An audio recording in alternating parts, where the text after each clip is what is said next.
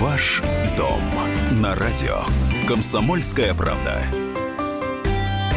В студии журналист отдела экономики «Комсомольской правды» Елена Аркелян. Добрый день. И я, Елена Афонина. Ну и сегодня мы с вами поговорим о Земле, которой, как известно, на планете больше не становится. Поэтому те, кто уже приобрел, что называется, свой надел, радостно и свысока смотрят на тех, кто пока этого не сделал, и говорят: ну-ну, теперь-то по нынешним-то ценам попробуйте, приобретите. И вот для того, чтобы вы могли поделиться своими вопросами и получить комментарий и экспертную оценку вашей ситуации, мы пригласили к нам в студию члена Совета Гильдии риэлторов Москвы Романа Вихлянцева. Роман, здравствуйте. Здравствуйте, Елена. И какие проблемы у вас возникали при покупке или продаже земельного участка? Вот об этом мы сегодня и поговорим. И ждем ваших телефонных звонков. Телефон прямого эфира 8 800 200 ровно 9702. Можете вкратце свою историю изложить, отправив сообщение на WhatsApp и Viber 8 967 200 ровно 9702. Вопросы ваши, ответы от Романа Вихлянцева. Ну, сейчас ситуация как раз на земельном загородном рынке, она сложилась таким образом, что наоборот уже несколько лет кризис, все наслышаны о том, что цены падают, должны быть скидки, надо просить скидки, в том числе это прекрасно знают и разного рода аферисты, которые тоже готовы много чего предложить по самым низким ценам. И вот вопрос, который тут возникает, где та грань между действительно предложениями, которые, ну, обусловлены рынком, кризисной ситуацией, и теми предложениями тоже по низким ценам, с какими-то баснословными скидками, которые могут говорить о том, что с этим участком что-то не так, и на самом деле его лучше бы не покупать. То есть вот есть такая грань, можно как-то ли на нее ориентироваться, что вот до такого скидка это нормально, а дальше уже обман. Да. Конечно, есть рыночная цена на тот или иной объект недвижимости, на тот или иной район, и любые скидки, они все равно происходят именно от этой цены. Вообще, главное правило недвижимости при любом приобретении любого объекта, это касается, естественно, и участков, смотреть вообще, что вы покупаете в документальном плане. Основные проблемы, которые возникают при покупке участков, они в основном касаются двух вещей. Первое – это, ну, их можно условно разделить на две категории. Это покупка от частных лиц, когда продается тот или иной участок с сложной, скажем так, документационной историей.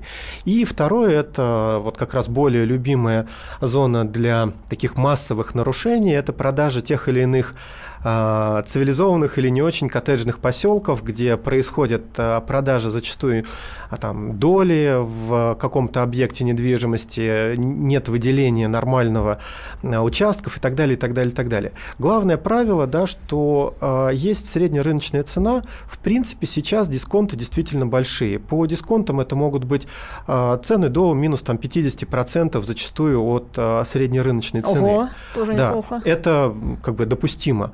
Но вот больше их быть в принципе не может, и то, ну, как бы это процесс, который обычно обусловлен чем-то, да, это торг, это взаимоотношения, и они, конечно, в основном привязаны все-таки к частным лицам. Там, где продают юридические лица, там могут быть какие-то спецпредложения и так далее, но они очень редко уходят вот в зону выше 20-30%, потому что понятно, что для любого коммерческого проекта 50% это не дисконт, это может быть, как в том анекдоте, сначала на 100% поднимите, а потом на 50% снизьте.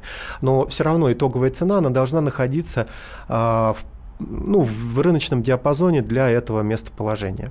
Угу. Скажите, пожалуйста, а вот сейчас вообще востребована земля подмосковная или там в других регионах? Это хорошее вложение денег? Или сейчас это совершенно вот ни к чему тратить, может быть, действительно довольно солидную сумму на приобретение, которым ты с трудом воспользуешься? Угу. После еще кризиса 2008 года произошел спад на загородном рынке, и, в принципе, по сути говоря, какие-то каких-то существенных подъемов активности на этом рынке с тех пор не было.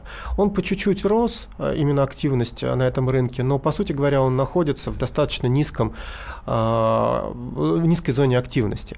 И если говорить о цене на недвижимость вообще, то, безусловно, сейчас недвижимость все-таки склонна к падению цен. Это касается и вторичного рынка, это касается коммерческого рынка. Эта ситуация не обошла и загородный рынок. Поэтому, с одной стороны, безусловно, сейчас зона спроса, лето, люди выезжают за город. Если их не смывает, то, в принципе, они смотрят на землю. Если не смыло, то заморозило. Да, если не смыло, то заморозило. Но, в принципе, люди покупают участки именно сейчас. И, безусловно, если говорить о локальном в рамках года, то сейчас пиковый спрос. Этот спрос по-прежнему не очень высок, но все же после совсем дна в спросе мы наблюдаем небольшой рост, и люди потихонечку покупают. Будет ли рост цен на загородную недвижимость? Скорее всего, принципиального роста цен не будет.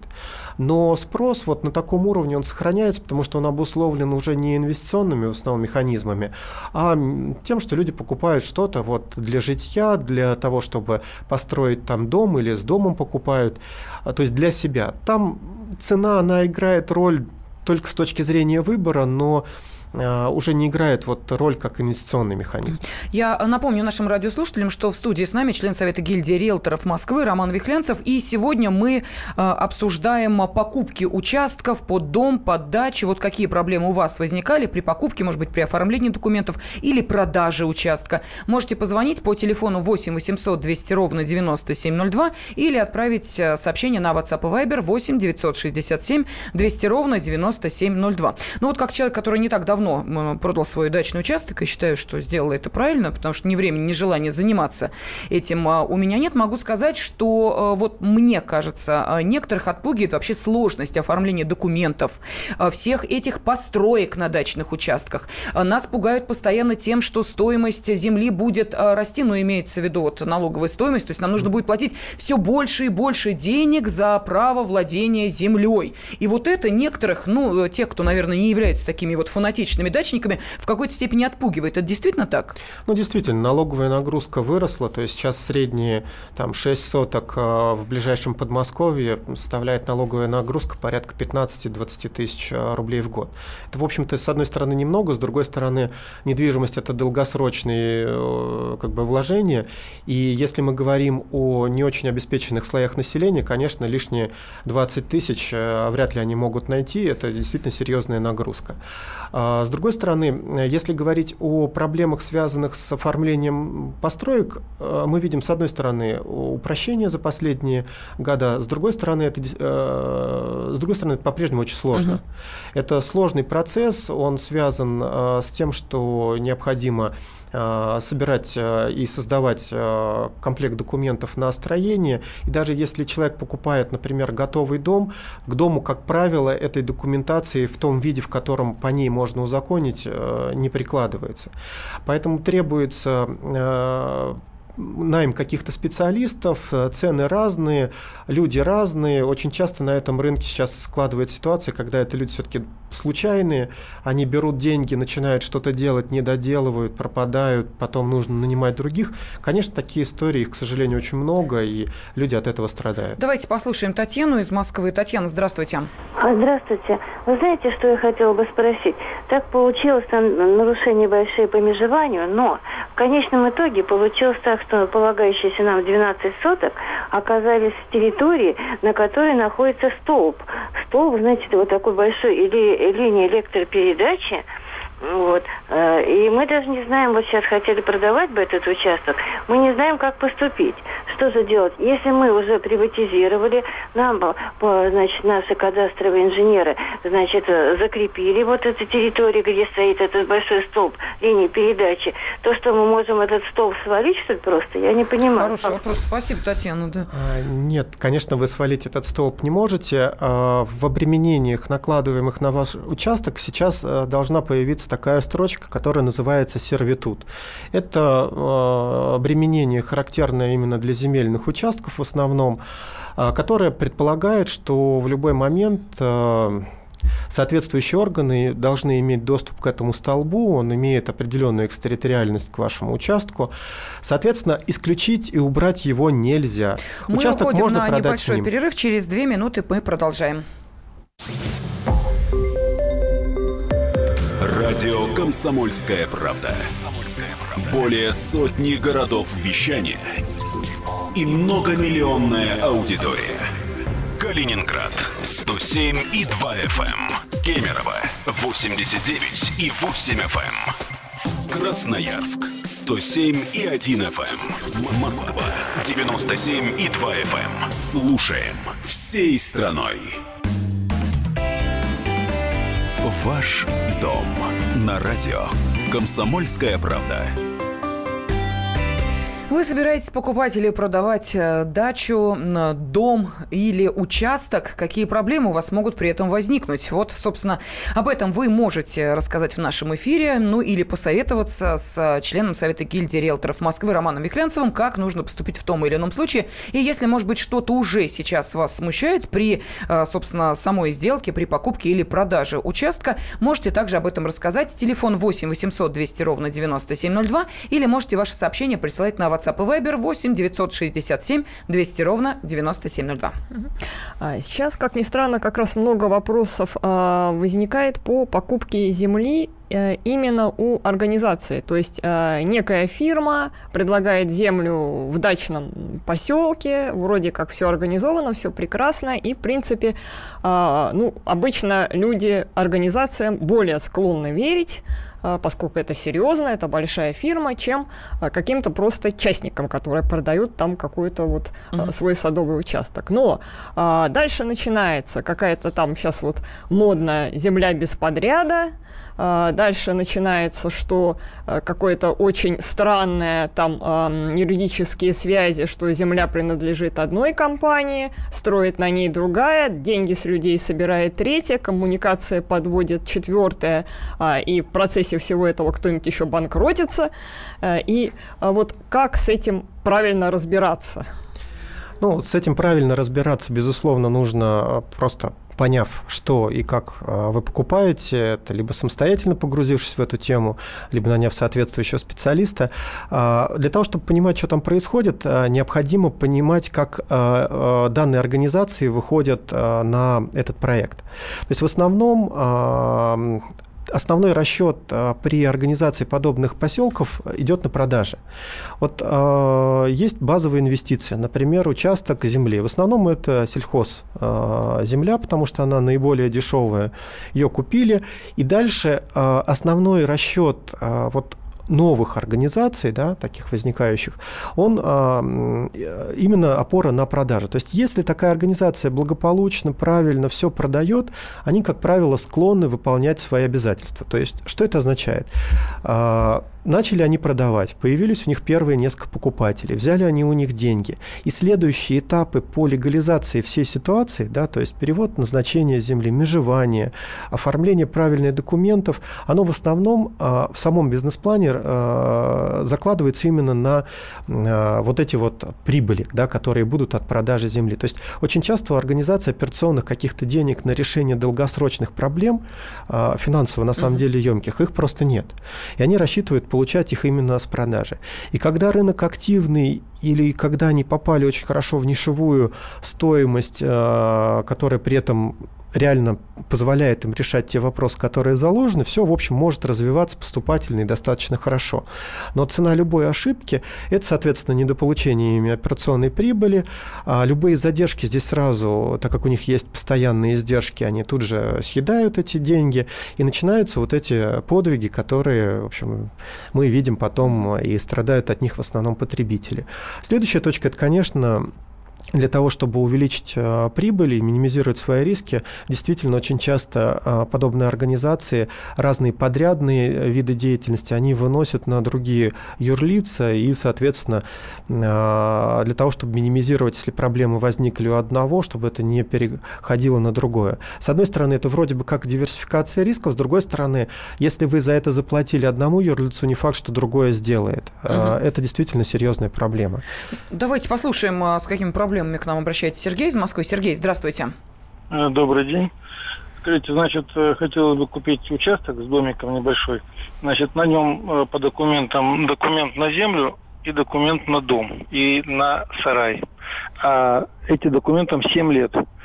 Да, и сейчас реально еще существует баня. Вот она не внесена. Нужно ли перед покупкой внести баню и перерегистрировать документы? Смотрите, это не является обязательным, но нужно понимать, что кто-то потом должен это строение легализовать. Тут два момента. Да? Первое, купив без нее по документам, вы можете в один момент этой бани не увидеть, потому что вы ее не покупали. Такое тоже может быть. Что приезжают ночью, так понимают, увозят. И такое, к сожалению, тоже бывает. Баня моя родная, я продавал, в общем, то, что по документам. Какие ко мне претензии? Действительно, претензий не может быть. С другой стороны, процесс легализации этого строения, это процесс все-таки не быстрый, и вопрос, будет ли продавец вас ждать, просто, если это действительно реальное предложение, которое он может продать еще кому-то, возможно, что он просто оценит свои издержки на легализацию документов и скажет: нет, я лучше продам другим, кто, как говорится по-простому, не заморачивается. Поэтому здесь вопрос переговоров, вопрос, возможно, подписания дополнительных документов, которые опишут, что вот есть узаконенные строения, а есть условно там материалы для бани, которые уже организованы в эту баню, которые тоже продаются, а продавец, в свою очередь, не легализует это, а будете легализовать вы. А то нельзя просто дописать строчку, что не только земельный участок, там дальше идет там параметр, но и все строения на нем. Это можно в ДКП, это можно в самом договоре купли-продажи, это можно, соответственно, отдельным договором. Просто усложнение договора купли-продажи, оно иногда приводит к тому, что могут возникнуть проблемы при регистрации перехода права собственности. Поэтому тут нужно смотреть, как оформлены те документы. То есть это требуется именно помощь скорее специалиста. А можно на этом основании просить скидку, что у вас не оформлено? Конечно. То есть, безусловно, такие вещи, они в экономику покупки, безусловно, закладываются. То есть, либо продавец тратит деньги на легализацию этих документов, это можно сделать быстрее, это можно сделать дольше, чуть дешевле. В принципе, это определенные расходы. Их можно оценить в зависимости от того, где это находится, от нескольких десятков до сотни тысяч рублей. Соответственно, безусловно, это точка, в которую можно дисконтировать на подобную сумму. Так, вот нам пишет Сергей из Москвы: как быть с деревьями на участке? Есть предложение участка. 10 соток, край леса, около 2 соток. Это деревья. Хочется их вырубить. Можно ли это сделать? Если этот край участка находится в ведении, в собственности, соответственно, и находится в назначении целевом земли индивидуальное жилищное строительство, то, безусловно, вы можете их вырубить. Если же это земли лесного фонда, то, в принципе, их вообще не должны продавать, и, соответственно, вы это дело вырубить не можете. То есть нужно смотреть назначение земли. А где можно эту информацию получить? Это смотрится в документах. Если это документы старые, то, соответственно, это можно посмотреть в онлайн-ресурсах через госуслуги, например, или просто в сайте, в котором ведется кадастровый учет. А как это происходит? Ты просто вбиваешь там определенные параметры? Есть, соответственно, атрибуты в документах, есть кадастровый номер, по нему вся информация сейчас находится в открытом доступе. У нас телефонный звонок от Владимира из Белгорода. Нам дозвонился Владимир. Здравствуйте, пожалуйста. Здравствуйте. Слушаем ваш вопрос. У меня вот такой вопрос. Хотел промежеваться, но сосед не подписал. Спором стала дорожка между домами, которая выходит прямо на мой сарай. Межевание показало, что эта дорожка входит в мою площадь. Но суды, соответственно, иски отклонили в пользу соседа. У меня такой вопрос. На каком уровне можно это дальше решать? И решается, как вообще это дело? То есть правильно ли я понял, что эта дорожка попала в ваш участок, и вы что хотели? То есть вы хотели, чтобы ее не было, да, по сути говоря? Нет, она выходит прямо на мой сарай, и мы ездим на машинах, как говорится, Я хочу поделить ее, Часть ему там соседу отходит, но основная часть она в моей плоскости лежит. Ну, смотрите, дорожка — это как раз тот самый вариант сервитута. То есть, если мы рассматриваем разного рода сервитуты, в основном чаще встречаются как раз не столбы, трубы, а проходы, например, к тем или иным строениям или домам, которые находятся, например, за вашим участком, и от дороги к ним пройти можно только через ваш участок. Именно исходя из того, что он никак не может попасть к дому или к сараю в данном случае другим путем, скорее всего, суды эти иски отклонили, потому что право собственности признать на часть дороги, конечно, можно, но вообще это, скорее всего, признано местами общего доступа, то есть либо должен быть сервитут, либо, соответственно, это общий доступ. Давайте объясним все-таки гражданам, что означает умное слово сервитут, чтобы все понимали, о чем мы говорим. Сервитут — это обременение, которое дает право другому, не собственнику, то есть государственным органам, там, соседям, то есть определенному кругу людей те или иные права доступа либо на участок, либо через участок. У нас меньше минуты. Я напомню нашим радиослушателям, что сегодня мы обсуждаем те самые сложности, которые возникают при покупке или продаже участка земли, дачи, ну, в общем, вот именно этой загородной недвижимости. Поэтому, если какие-то проблемы у вас при этом возникают, или если вы хотите задать свой вопрос, рассказать о своей ситуации, милости просим. Телефон прямого эфира 8 800 200 ровно 9702, или можете свой вопрос в качестве вот такого небольшого текстового сообщения отправить на WhatsApp и Viber 8 967 200 ровно 9702. Радио «Комсомольская правда». Более сотни городов вещания и многомиллионная аудитория. Керчь 103,6 FM, Севастополь 107,7 FM. Симферополь 107,8 FM. Москва 97,2 FM. Слушаем всей страной. Ваш дом на радио «Комсомольская правда». Мы спрашиваем, какие проблемы у вас, наши уважаемые радиослушатели, возникли при покупке или продаже участка под дом или дачу. Сегодня вот именно эта тема программы «Ваш дом». В студии журналист отдела экономики «Комсомольской правды» Елена Аркелян, я Елена Афонина, и с нами член Совета гильдии риэлторов Москвы Роман Вихлянцев. Так что, если вы пока думаете приобрести в собственность участок или, может быть, уже не только участок земельный, но и с домом, с постройками, или, наоборот, хотите продать эту недвижимость, милости просим, если есть какие-то вопросы, если вы уже столкнулись с этой ситуацией и не очень все ясно в этом процессе, пожалуйста, Роман вас проконсультирует, ответит на ваши вопросы. И у нас телефонный звонок от Светланы, если я не ошибаюсь, Светлана Васильевна из... Да, Люберец нам дозвонилась. Пожалуйста, Светлана Васильевна. Здравствуйте. У меня вопрос такой. Так получилось, что моего бывшего мужа участок и мой участок дачный граничат между собой. Мы развелись, когда дочери было 2 года. После этого мы не общались. Потом, значит, он умер. И когда дочь стала вступать в права наследования после своего отца, выяснилось, что этот участок за ним как был, так и остался. За это время там поселились молдаване, граждане Молдавии, вот, которые не граждане и вообще граждане Молдавии остались, не оформлялись здесь. Вот. И там построили дом.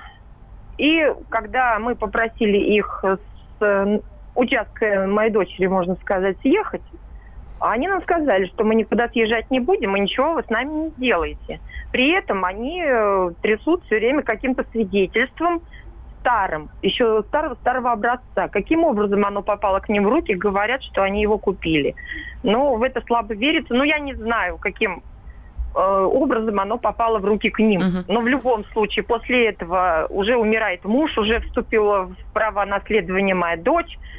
А вот их как удалить нам с этого участка? Может быть, вы подскажете? Спасибо. А можно уточняющий вопрос? То есть вы, дочь официально вступила в права наследования, то есть вы все оформляли через нотариуса и получили свидетельство о праве наследства, да? Да, все у нее оформлено, все есть, собственник она, все закончено, все сделано у нас как следует. Угу. При этом они ничего слышать не хотят, но мы обращались к некоторым юристам, нам говорят, вы должны судиться. Но это наша земля, как тут? Да, понятно. Хороший, на самом деле, вопрос. А строение на участке, оно входило в наследственную массу или нет? То есть, нет, это построили эти молдавы. На ГКНе, то есть в реестре его тоже нет, как строение? Нет. Ну, соответственно, свидетельство о праве на собственность у них тоже не должно быть. Действительно, здесь, во-первых, строение без права собственности на землю – это очень редкий случай, поэтому, скорее всего, у них права собственности на это строение нет. Может быть, конечно, свидетельство о праве собственности на недострой теоретически, но маловероятно, никто бы не стал его оформлять на другого собственника, не на собственника земли. К сожалению, здесь механизмов иных, кроме судебных, нет. Соответственно, вам нужно либо напрямую обращаться в правоохранительные органы, если у них правовых оснований нахождения на участке нет, либо в суд, если все-таки подобные правовые основания есть, хотя вот я затрудняюсь сказать, какие они здесь могут быть. По большому счету, если на вашем участке без наличия какого-либо права пребывает кто-либо, то вы, как атрибут владения, имеете право его с этого участка удалить. Поэтому, по большому счету, это дело правоохранительных органов. Я бы вам порекомендовал написать для начала заявление в полицию о том, что на вашем участке, соответственно, без вашего разрешения прибывают какие-либо граждане, получить какой-либо ответ и уже, соответственно, отталкиваясь от этого ответа, дальше действовать. Да, ну давайте вспомним, как развивались события с дачей Баталова. Вот помните, когда там тоже были сложности с тем, что якобы там кусок земли был записан на соседа Баталова по даче, на этой земле тот успел построить баню, и потом вот этот кусок земли долго судились, а это речь идет, ну, теперь уже, к сожалению, скончавшись, но на тот момент, естественно, живом артисте, и с какими сложностями это все проходило, сколько лет это все длилось, поэтому вот тут, насколько я понимаю, даже очевидность происходящего не является критерием того, что суд продлится вот моментально и решение будет принято. Но тут нужно убедиться, что у них нет никаких правовых оснований нахождения на этом участке. Если девочка вступила в права наследства, я не вижу никаких оснований для того, чтобы что-то произошло. То есть все, наследство... Роман, ну здесь же вопрос идет о документах, понимаете, что вот наши слушатели, я абсолютно уверена, большинство из нас путаются в том, какой документ действующий, какой не действующий, что продлевать, что не продлевать, что переоформлять. И вот с этой кучей документов, доставшихся нам еще от бабушек и дедушек, мы в итоге пытаемся что-то сделать, получая наследство, беря вот эти документы в руки и думая, это надо переоформлять или не надо, земля наша или не наша. И я думаю, что вот как раз один из таких документов в этой истории фигурирует.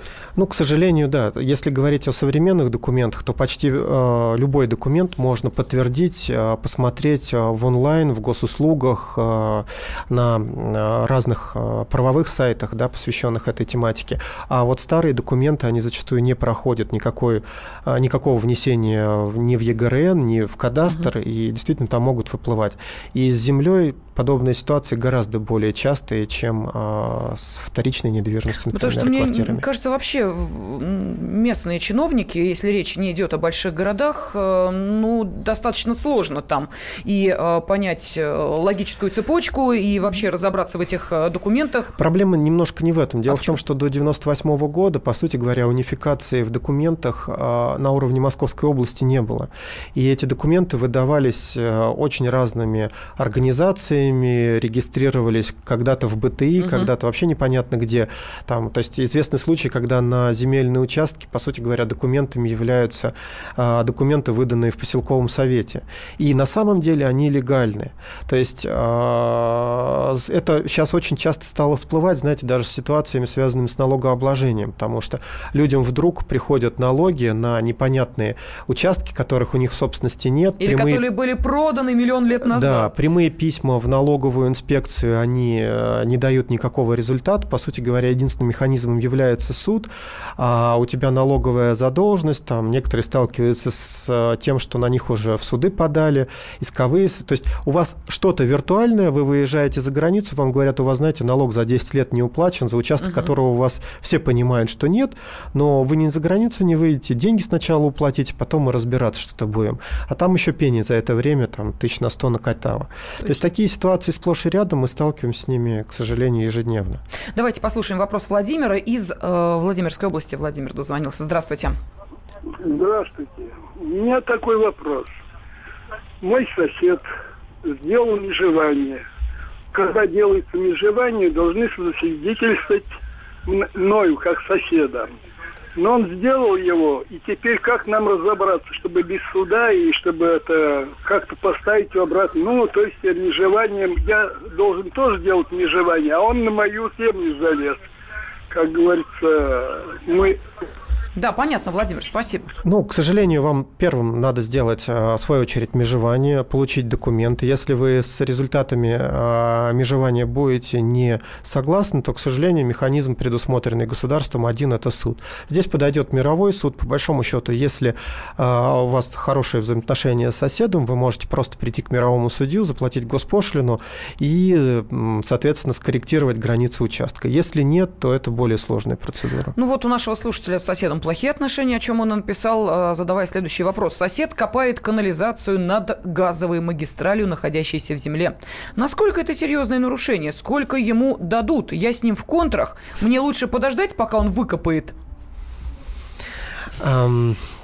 Ну, наверное, копать около газовой магистрали в принципе неправильно. Если вы видели, всегда около газовой магистрали стоят таблички «Не копать энное количество метров».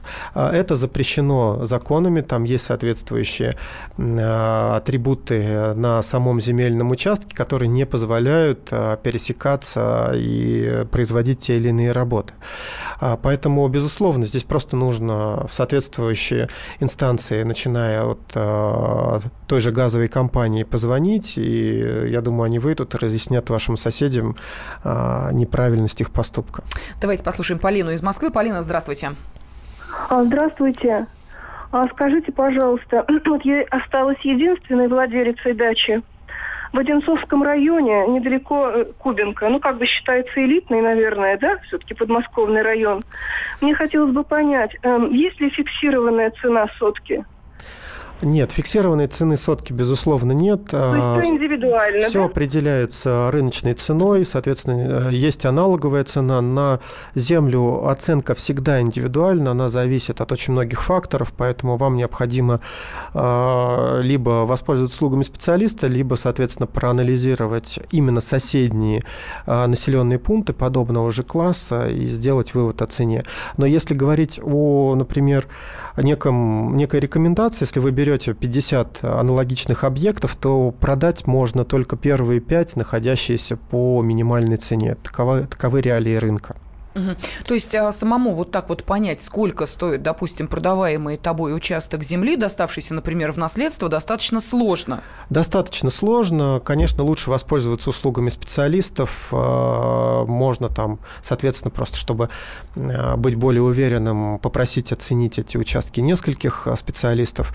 Но по факту, еще раз, да, если мы берем какой-то сегмент конкретный вот на рынке, на расположении, то продаются только самые дешевые участки. Все остальное можно продать только при наличии каких-то ярких индивидуальных особенностей, там, особенного дома, там, вот, находится на берегу какого-то водоема и поэтому дороже. То есть, но земля – это всегда очень индивидуальный, безусловно, объект. Угу. У нас меньше минуты. Еще какой-то вопрос есть, Лен? Что мы не успели? Мы давайте еще все-таки продавцам участков несколько советов дадим. Мы больше говорили о том, на чем могут наколоться покупатели, да, а продавцы, чего им, о чем им беспокоиться, чего бояться. Очень коротко. Продавцам я бы рекомендовал, если они собираются продавать. Дело в том, что сейчас до сих пор есть люди, которые держат на рынке там 7-8 лет свои объекты недвижимости, они вот за это время потеряли 50%. Если вы хотите продавать, делайте нормальные документы, выходите на рынок и продавайте, потому что, в принципе, очень много предложений. Ну что ж, спасибо. Член Совета гильдии риэлторов Москвы Роман Вихлянцев был с нами в студии, ну а также здесь были журналист отдела экономики «Комсомольской правды» Елена Аркелян, я, Елена Афонина, и благодарим наших радиослушателей. Радио «Комсомольская правда».